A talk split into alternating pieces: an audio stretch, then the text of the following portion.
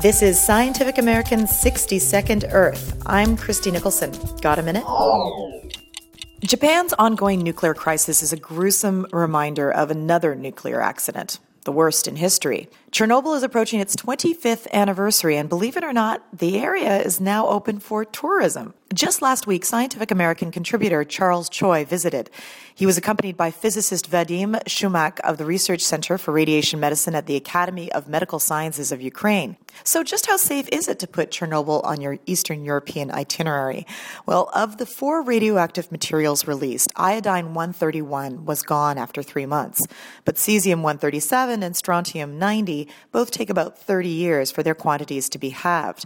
And of course, plutonium 239 has a half life of 24,000 years. Nevertheless, a day trip was probably okay by five years after the accident. Choi reports that tourists are strictly limited to certain areas, avoiding such hotspots as the concrete shelter that seals off the damaged reactor.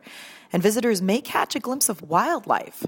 Birds and insects have suffered, but some mammal populations have thrived, probably because of the conspicuous lack of people. For more on Chernobyl after 25 years, check out Choi's articles, blog post, and slideshow at scientificamerican.com. Thanks for the minute. For Scientific American's 60 Second Earth, I'm Christie Nicholson.